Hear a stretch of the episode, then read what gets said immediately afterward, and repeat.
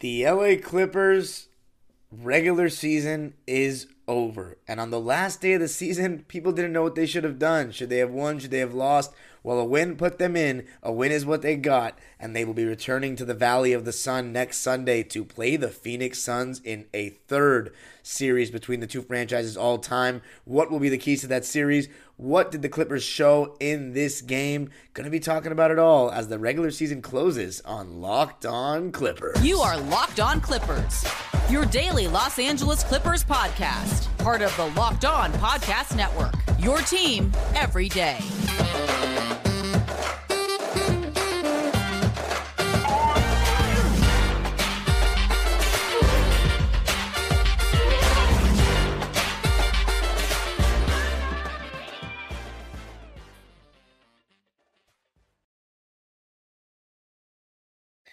Yes, sir. You are locking in with the Clips. Thank you for making Locked On Clippers the first listen of your day, your team every day. I'm your host, Darian Vaziri, in my 18th season as a Clipper fan. You can also follow me on Twitter and Instagram at Dime Dropper Pod and subscribe to my own YouTube channel, Dime Dropper, where I went live immediately after the game for an uncensored, immediate review of what the situation was and on today's episode of Locked On Clippers, which is brought to you by Prize Picks, Prize Picks is the best way to make daily fantasy entries, the best app we've got. You can win up to 25 times your money on any entry. You just got to use the promo code Locked On. But in this episode, and by the way, before I get continue, Locked On Clippers is free and available on all your favorite podcasting platforms, including YouTube. And I want you to tell me how happy you are, how you feel, how you are feeling about the matchup. So, in this episode, going to be talking about if the Clippers should have potentially lost. Going to be talking about what happened in the game and obviously the series against the Suns. Let's talk about what happened in the game. I think yet again this game was another one of those tale of two halves for the Clippers, or eh, really in this case, a tale of three quarters being one way and one quarter being the other way. And the Clippers, you know, again came out underestimating the opposition. I mean, you could say it was a back to back, whatever you want to say about it, but they came out lazy, not fighting over screens. Nobody was rotating. Everybody was dying on screens. So that meant that Ivica Zubac had to come up and Mason Plumlee had to come up, and nobody was taking their man. No one was helping the helper. Nobody was rotating. Just slow defense, non existent. And Kawhi Leonard got off to a bad start. Obviously, they were doubling off of Russ, which you expect from every team. And Kawhi was having trouble dealing with the load up, the double teams. He was throwing the ball away. He lost the ball twice, didn't even get back. And the Suns got off to an early lead over the Clippers, 28 to 19. The Clippers only scored 19 points in the first quarter, Again, you saw a total bench unit from Ty Lue going with a 10 man rotation with the bench of Norman Powell, Bones Hyland, Terrence Mann, Robert Covington, and Mason Plumlee. And again, for the second consecutive first half, I felt like they played better. I felt like Norman Powell and Bones Hyland were able to get to the basket, get a couple of shots to fall. And going up against the Suns' second unit, who, by the way, I didn't know Darius Bazley was on the Suns all of a sudden. Did not know he was he was even off the Thunder. But guys like him, different guys that came in, their jump shots were falling less. And the Phoenix Suns, you know, I got to give them credit. The starters, they played well. They played hard. They were the more, more active team in the beginning of the game. And Jock Landale, I've referenced his name so many times throughout my first year here at Locked On Clippers.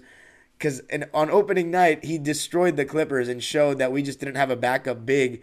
In this game, he had his good moments, you know, picking and popping and in the pick and roll but it comes from having no resistance and then Zoo having to step up. Mason Plumlee, same situation, and he doesn't really offer any resistance either. At least Zoo, he does. Um, but Russell Westbrook, I will say he, he was hitting some shots offensively, but I think there are times where Russ, you just don't really see it in the stat sheet, but when he's one pass away and he's throwing the entry pass and they double off of him right away, sometimes it's easy for them to help and then recover or play two guys at once or pretend like – they're going to go double and then they don't. They stunt at Kawhi or something like that. And you don't see anything in the stat sheet, but that hurts having somebody like that on the floor where Kawhi is contemplating whether or not he should pass him the ball. But considering the way Russell Westbrook has been shooting lately and the things he's been doing on the court, I think the Clipper players should hesitate less when guys double off of him. Throw him the ball and let him make a play. And I noticed an adjustment by Ty Lue in this game, and I want you to pay attention to it in the playoffs he had Russell Westbrook one pass away, like I just said, and it was kind of easy for the defense to stunt or help and recover. What he did was he then made an adjustment and put Russell Westbrook two passes away. So he put a guy like Eric Gordon or Nico Batum one pass away from Kawhi. So let's say Nico and Eric throw the ball to Kawhi, their man goes and doubles Kawhi. Now, when the ball is swung, whoever's guarding Russ on the next pass is going to come take away the three pointer from Norm or Eric because they don't want the three from them. They'd rather have Russ beat them. So they're going to come rotate. The extra pass is then made to Russ, who now has even more real estate to run in and get a running start and attack the basket. So I think that's a really good adjustment, personally. And going into halftime, the Clippers were down 53 to 48. And you heard Don MacLean, if you're watching the, the local feed, talk about it's the same thing as yesterday. Once the Clippers real uh, put it together, they're going to defend then this game will be over quickly. And in the beginning of the third quarter, it felt like that was happening. Kawhi Leonard started to get shots to fall. Russell Westbrook was continuing to get shots to fall and being more aggressive. The negatives that we were seeing in the first half weren't really there. The defense was tightening up. Not from EJ, though. He was another pedestrian in this one. I know he had a buzzer beating three at the end of, I believe, the second quarter. But EJ in this one, just another game where he was just going through the motions. Six points, two for seven from the field. All of those shots were threes. Gonna need better from EJ, especially if he's gonna start in this Sun series, and he's gonna be, need to be better defensively. Because part of the reason why a lot of us are fairly optimistic about this series is because of his performance the game before we got Russ against the Suns in Phoenix. But overall, the Suns answered back that initial push from Russ from Kawhi they actually scored 33 points in the third quarter, which was their most of any quarter that they scored. The Clippers outscored them in that quarter by one, 34 33. But the Suns had a four point lead going into the fourth. I was really nervous. I was looking at other scores around the league, and with the Pelicans being neck and neck with the Timberwolves, I just it was too nerve wracking. I didn't want to go to a play-in game again after last year. I, I just couldn't take it. So the Clippers had to win. I just wanted them to win. I've been saying we gotta accept it. You can't duck smoke. Let's play Phoenix. Let's get it on. We're already gonna be at a disadvantage no matter what series we play without Paul George. I'd say if we take out Phoenix and Denver, Okay, like okay, let's get it. We're getting ahead of ourselves. but I'm just saying we had to win the game. And in the fourth quarter, you saw the Clippers bury them. And two guys, I actually want to say three guys, but two guys mainly that got it going. And by the way, in the second half, Ty Lue staggered Russ and Kawhi he took Rocco out. He only played Rocco like five minutes, and again, Rocco has the shortest leash of anybody. Only five minutes, didn't even get a shot off, was plus five. The only stats he registered were two rebounds, one assist, and a block. So he didn't really get a chance to do anything. Kawhi came right back in for him. And look, until the fourth quarter, I didn't even think Kawhi was having a very good game offensively. He stepped up defensively in the second half, but in the first half, he was getting blown up on every screen that he was involved in. He was getting blown by in transition. Everybody was playing poor defensively in the first half. And in the second half, though, I thought Bones Hyland and Norman Powell yet again came through for the Clippers. Norman Powell in these last three games has been the Norman Powell that we saw before the injury. He has been able to get to the basket at will. The whistle's working for him again. He's getting that good whistle, getting to the line. The only thing that's still lagging behind a little bit is his three ball. But other than that, he's getting to the basket whether it's coming off those curls, whether it's attacking one on one, even in pick and roll, taking advantage of bigs and drop coverage. He's getting two feet in the paint consistently. He's attacking closeouts. He's making things happen, and he made things happen in this game. Bones Hyland, same thing in the pick and roll, snaking through the screens, hitting step back mid ranges, hitting threes, showing a little bit of nifty shifty in transition. Love watching Bones Hyland play. He also uh, has been showing everybody that he's a good passer, and in this game, five rebounds for Bones Hyland to go along with 11 points on 5 for 11 shooting in just 18 minutes of play. So 11 and 5 in 18 minutes. I'll take that all day from Busy, who we'll see what his playoff minutes look like. But I thought that the guys that brought it home in the end, even though Norman Bones were massive, and I also want to give a shout out to Mason Plumlee. I thought he was really good in this game. Finishing around the rim, had a crucial little running hook after a little altercation with Bones Hyland at the end of the third quarter. And the only thing that was was a miscommunication on defense on the last possession. Mason Plumlee had a nice little give and go with Russ on that last possession of the third quarter, but the fact that Bones Hyland fed Mason Plumlee twice on the first possession of the fourth quarter, or one of the first possessions of the fourth quarter, showed me right there was no big deal. They weren't mad at each other. That's just professional sports. That's just sports. Doesn't have to be professional. You have altercations with your teammates sometimes. You fight it out, you get over it. It's no big deal. There was no fists, you know, flying like in Minnesota. but when I saw Plumlee hit that running hook, it was a really big shot. He also just had a couple of big rebounds and some nice passes on the break. I still think Mason Plumlee sometimes thinks he's like freaking Magic Johnson, but he had two nice plays in the fast break. One of them was a little drop off to Norman Powell. And Terrence Mann, I thought he was actually really struggling defensively at times in this game. He was uh, letting guys turn the corner on him. And even though, you know, he hit a mid range and still made a couple of good, you know, plays here and there, four points on two of five shooting in 20 minutes. He was plus eight, plus minus always looks good for Terrence, but overall, he needs to offer more resistance defensively. If he's going to be one of our main point of attack guys, he's the guy we've been calling for more minutes for all year. He needs to be better defensively. He needs to stay in front. He needs to do a better job getting over screens, and he can't let guys turn the corners so easily. Guys like Damion Lee were doing it to him. Damion Lee's not some crazy one on one player. But Russell Westbrook and Kawhi were the two guys that brought it home. Russ, I mean, some of his efforts on the glass, offensive glass, second and third efforts were incredible. When he's in the dunker spot, he can really make things happen. There was one time where he went full speed to the basket, missed, got his own rebound, missed again, got his own rebound again, and finished. And then the one handed putback slam off a Terrence Mann mid range miss Holy cow. Russell Westbrook still showing he's got that bounce. And Kawhi Leonard, even though it wasn't the smoothest game from him, even though his efficiency was still amazing, he closed the game. And I think his end of game efficiency probably made it, you know, his end of game stat line look good because he was catching the ball deeper. He was getting it on mismatches, one to two dribbles, jump hooks, little push shots. And I think the key was the sets the Clippers are running. And you got to give credit to the coaching staff. They were running those curls closer to the basket and spacing it out a little differently. I think they were running Mason Plumlee and Russell Westbrook around the basket because they're both rebounding threats and running a little bit of a pin down for Kawhi to come up and catch the ball at the elbow. When he did, now he only needs one or two dribbles, even though the shot may not be there coming off the screen right away, like he does when he comes off a longer screen or a longer route coming off a screen going to the three point line. You've seen a lot of Kawhi Leonard coming off pin downs for a right wing three this season. But in this game, you saw him come off those curls tighter, kind of like an 80s set, like a 90s, 80s set, where they ran those sets closer to the basket. Russ threw the entry pass. Kawhi gets the ball at the elbow, one to two dribbles. Now, when he catches the ball already 12 feet away, he only needs one or two dribbles to get into his shot. And when he's against a smaller guy, if they switch that action, easy jump hook, bully ball. And Kawhi was starting to do that. Catch the ball closer to the basket and finish. And Mason Plumlee, he got the trust of Ty Lue to close this game, kind of. And you know what? I have no problem with it because it was working. But I just want everybody to pay attention to those sets. If Russell Westbrook is killing on the offensive glass because teams going to get him open or leave him open, he's going to have to do that.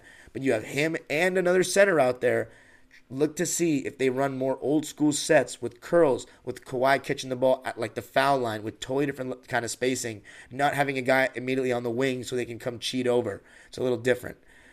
Clippers win it though, 119 to 114. They outscore the Suns 37 to 28 in the fourth quarter to win it 119 to 114.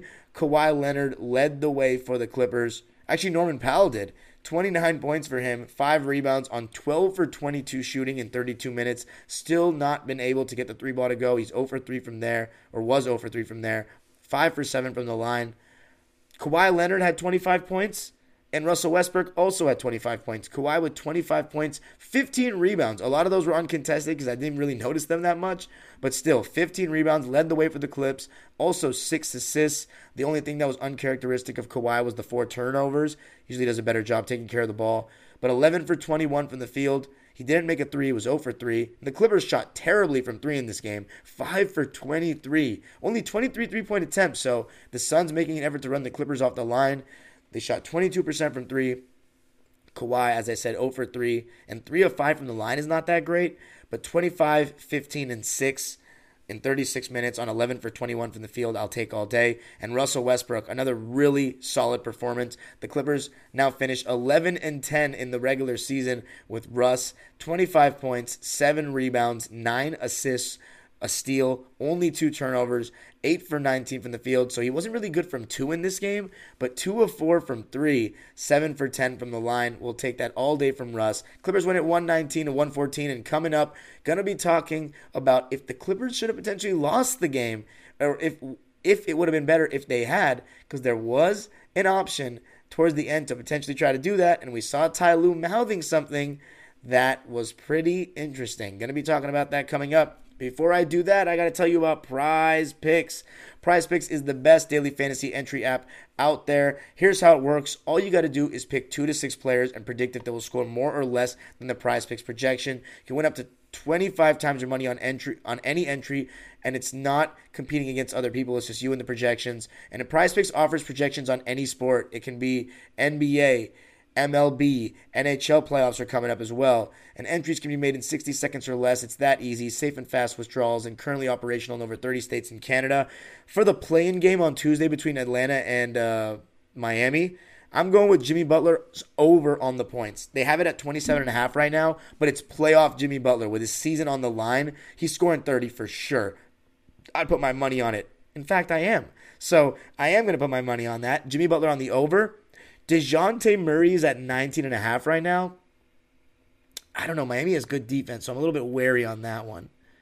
I'm going to go with the under on Tyler Herro, though. 20 and a half points for him. I don't know why I'm feeling the under. I just feel like he's going to have a cold shooting night, but that's not a sure bet. As far as Anthony Edwards, though, for the Wolves, that's also on Tuesday night against the Lakers.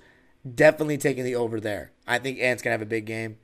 But anyway, those are some of my picks. Just download the Prize Picks app or go to prizepicks.com to sign up and play daily fantasy sports. First time users can receive a 100% instant deposit match up to $100 with the promo code LOCKED ON. If you deposit $100, Prize Picks will give you $100. If you deposit 50, Prize Picks will give you 50. Don't forget to enter the promo code LOCKED ON and sign up for an instant deposit match up to $100. Okay, so the Clippers beating the Phoenix Suns 119 to 114 and winning the game ensured that they would be the fifth seed in the West and would play the Phoenix Suns in the playoffs for the third time in franchise history, second time in three years. Obviously, many people, many fans, Mm, you know, agreed that the Phoenix Suns were the uh, harder matchup. And this side of the bracket with Denver and Phoenix in it is the tougher side than the one with Sacramento and Memphis. The only way the Clippers could have won or been the sixth seed, which everybody wanted, was if the Pelicans lost. Well, the Pelicans did lose. But in the moment, the Clipper game was slightly ahead of the Pelicans. You just didn't know. So for anyone saying the Clippers should have lost and this and that, they had no clue. You had to go out there and win. And first of all, you don't duck anybody. If you have actual championship aspirations, you don't duck anyone. You go out there and you try to win every game you play and let the chips fall where they may. And with guys like Kawhi Leonard on the team, guys like Russell Westbrook, I don't think we're going to do that, and we didn't do that. And Ty Lue, he says the basketball gods punish those who do that which makes me think. I mean, we didn't we not do that in 2021? Did the basketball gods punish us with Kawhi tearing his ACL? I don't know. It looked like the basketball gods had punished us for not trying to get the three seed and play Portland when we were down 2 0 against Dallas. That's for sure. But the Clippers taking care of business. They won three games in a row to end the season. And I'm pretty sure we've won 11 out of our last 16. So we're playing better but I still don't think we're playing that great of basketball. However, I'd much rather be three wins in a row going into the playoffs than three losses in a row. So we'll take that. I think the big positive is Norman Powell's playing really well. But the thing I said about Ty Lue, there's a video clip of him talking to an assistant coach saying, What's the score of that game? And it's just funny to hear him and see him say that. What's the score of that game? I think he said like it's tied or Minnesota's up by one or something, but it was just too late. But it would have been funny to see what he did had the result been like Minnesota's up 10. Would he have put Jason Preston in the fourth quarter? Like, it would have been hilarious. But it's just crazy to see that coaches, you know, they potentially think about even doing things like that. But the Clippers, you know, they have nobody to blame but themselves. And I'll, I'll, do another episode on that this week. Think about it. We have no game till Sunday. So book your calendars. That's game one. But until then, we got Tuesday, we got Wednesday, Thursday, and Friday. Four days we got to do episodes. So I got to talk about something. And one of it's going to be why the Clippers ended up here. I mean, they have nobody to blame but themselves for ending up in the five seed. This is what happens when you don't take the regular season seriously. You think you can turn on a switch in the playoffs? Well, here we go. And coming up, going to be talking about the switches the Clippers have to turn on. What are the keys to winning this series, and how do I feel about playing it in the first place? Going to be talking about all that coming up. But before we do that, I got to tell you about the Ultimate Pro Basketball GM app. The Ultimate Pro Basketball GM app is the coolest game I've played in a long time. I've always thought I could be a great NBA GM, and as it turns out, it's not all that easy, believe it or not. If you've had the same thought as me and have fantasized about managing your own basketball franchise, then just go and download the Ultimate Pro Basketball GM right now. The game allows you to manage every aspect of a franchise strategically when you can play through seasons, lead your franchise and fans as you build a dynasty, or stay in the gutter for a couple of years like the Detroit Pistons. In the simulation, you're responsible for dealing with challenging personalities, players, and coaches. You can hire the right coaches and assistants or the wrong ones, trade and train players, make draft picks, trade draft picks, navigate your franchise through free agency and the draft, and all the ups and downs of multiple seasons. All in a challenging and realistic virtual gaming world. Ultimate Pro Basketball GM is a completely free and playable offline play on the go as you want and when you want to app. Locked on Clippers listeners get a 100% free boost to their franchise when using the promo code LOCKED on in the game store. So make sure to check it out. To download the game, just visit probasketballgm.com, scan the code, or look it up on the app stores. That's probasketballgm.com. Ultimate Basketball GM. Start your dynasty today. So the Clippers and the Suns. Listen, obviously this isn't ideal. We're going up against a team with championship aspirations without Paul George. A lot of people think that we've got no chance without Paul, and I honestly don't blame those people for thinking that. We're missing a bona fide 23, 24 points a game kind of guy, a guy that the last time we saw him in the playoffs was amazing, a guy who guards, a guy who can score from all three levels, a guy who when he gets it going, he's amazing, and a guy who can mainly match up with Devin Booker point for point. Now we're in trouble. We don't have Paul George. It's going to need huge performances from every role player, but mainly it's going to take Kawhi Leonard to be the best player in the series, number one. We've talked all season about playoff Kawhi. As long as we get to the playoffs healthy, we'll be fine. Well, we didn't do that. But we got healthy Kawhi. 52 games on the season for him. And remember, before the season, I said if we get 60 plus games of Kawhi and 60 plus games of PG, we'll get a top three seed. If you had told me we get Kawhi for 52, so missing 30 games, which is nearly half, and then Paul George missing 25, 26, I would have said we'll probably be four, five, or six. And that's exactly where we landed. But funny enough, with the records of certain teams above us, I think we still, even with the 56 games of PG and 52 of Kawhi, we still could have gotten a top three seed. But we just lost big time games. We threw away games. We punted games. We were cautious with them with our star players. One of them's here, one of them's not. The one that is here though is the best one, the best player on the team, Kawhi Leonard. We saw Paul George play the Suns without Kawhi. He wasn't successful. Now we're gonna see Kawhi play them without Paul George, and I mean, we're obviously awaiting news from Paul George. If he comes back in the middle of the series, that would scare some Suns fans, I think, and would energize the crowd. But let's just expect that we don't see him for the first round. We're going to need Kawhi to outplay KD. Everybody. He needs to be the best player in the series. I don't see an avenue where the Clippers win the series without him being the best player. It's going to be tough. We're going to need big performance from the role players. We need four games where they just knock down their threes. But in my opinion, it comes down to two things besides the Kawhi thing. That's the number one thing. What team are we getting defensively? Are we getting the Clipper team that dilly dallies defensively in the beginning of games, doesn't fight over screens and doesn't talk and doesn't rotate? Or are we getting the one that seems like they care, that we've seen at times this season, like we saw in the second half against Portland? That's going to answer everything. And the main guys that are going to come to question are uh, Eric and Russ in the starting lineup defensively because I know Kawhi's going to be locked in. I know Zoo's going to be great, and I know that Nico's going to be Nico. Those two need to be good getting over screens and talking and being alert. Terrence Mann needs to be better getting over screens. Norman Powell needs to continue the defense he's playing the last three games, but it needs everybody to be focused defensively. Our offense, I'm not as concerned about. That really comes down to Kawhi Leonard being great and then other players stepping up. But it really comes down to that. And then Ty Lue. We've seen so many different versions of Ty Lue this season. We've seen good Ty Lue. We've seen what is he doing Ty Lue. We've seen playing too much Reggie and Marcus Ty Lue. But considering Marcus Morris, again, back spasms, Ty Lue said, we're just focusing on him getting healthy. Again, I think it's baloney. I don't think he's going to play.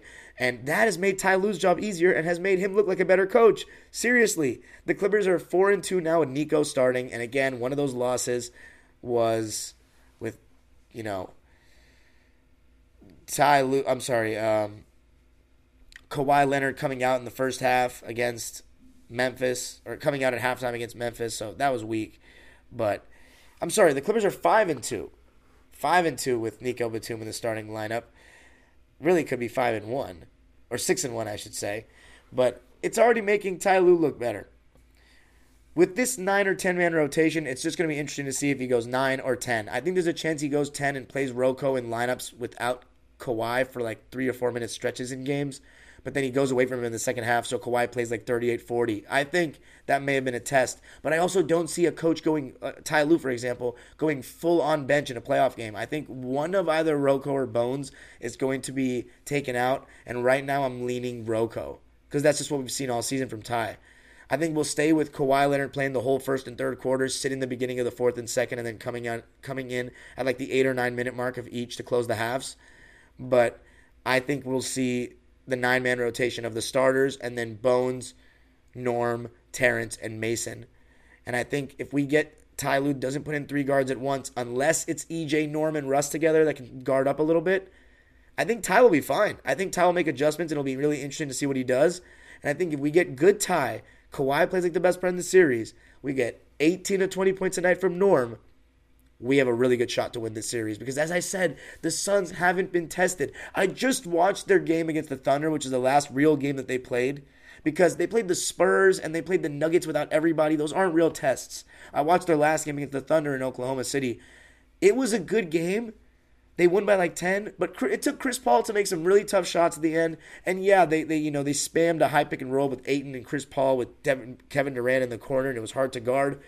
But they're you know going down to the wire against the Thunder. Like they haven't been pushed for real against a team with a real super superstar that can match Kevin Durant and a team with that kind of experience and veteran presence. They played their best wins were Minnesota, at Dallas, and at OKC with KD. I know they're 8 0, but they haven't faced adversity. And when shots, if shots three pointers start falling on Sunday, and then they start and they can't make shots when the pressure's finally on and they don't know what to do, well, who knows? That being said, the Suns are absolutely favored in this series. There's nobody that can argue against that.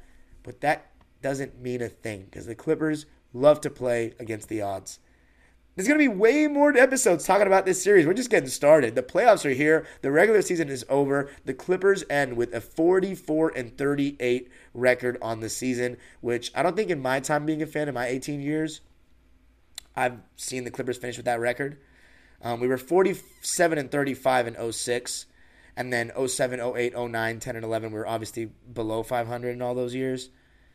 2012 was a lockout season. And then 2013, we were 56 and 26. 2014, we were 57 and 25. And then 2015, we were 56 and 26 again. And if I'm not mistaken, in 2016 and 17, we were like 52 wins or 50 wins. We were 50 wins basically every year with Lob City. And then 48 and 34 with the 2019 team, and then there's two shortened seasons in 2020 and 2021.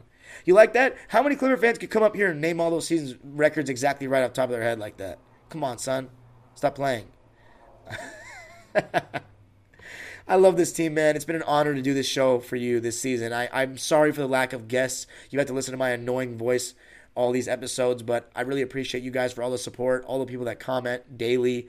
Um, you're the best fans in the world. You're the most dedicated fans in the world. And I'm calling to all you guys buy your tickets. This is the time where every Clipper fan needs to flood the stadium. There's going to be one home game here on a weekend where the Arizonans will come in groves. You need to buy tickets and get there to prevent those guys from getting tickets. Be as loud as possible. We need all the help we can get.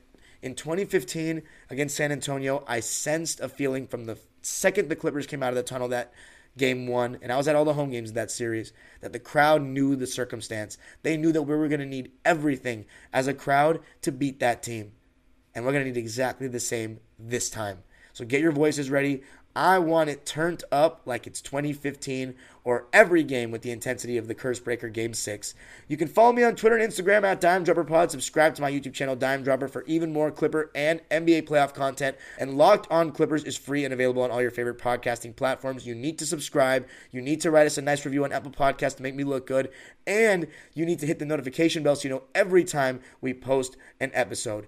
Thank you for making Locked On Clippers your first listen today. Now make your second listen game to game NBA. Every moment, every top performance, every result. Locked On Game to Game covers every game from across the NBA with local analysis that only Locked On can deliver. Follow Game to Game on Locked On NBA, available on the Odyssey app, YouTube, and wherever you get your podcasts. The Suns, Part 3. I There's so much I didn't even get to in this episode, but I'm going to be getting to it on Tuesday because so much to talk about. The age old proverb continues Go Clippers!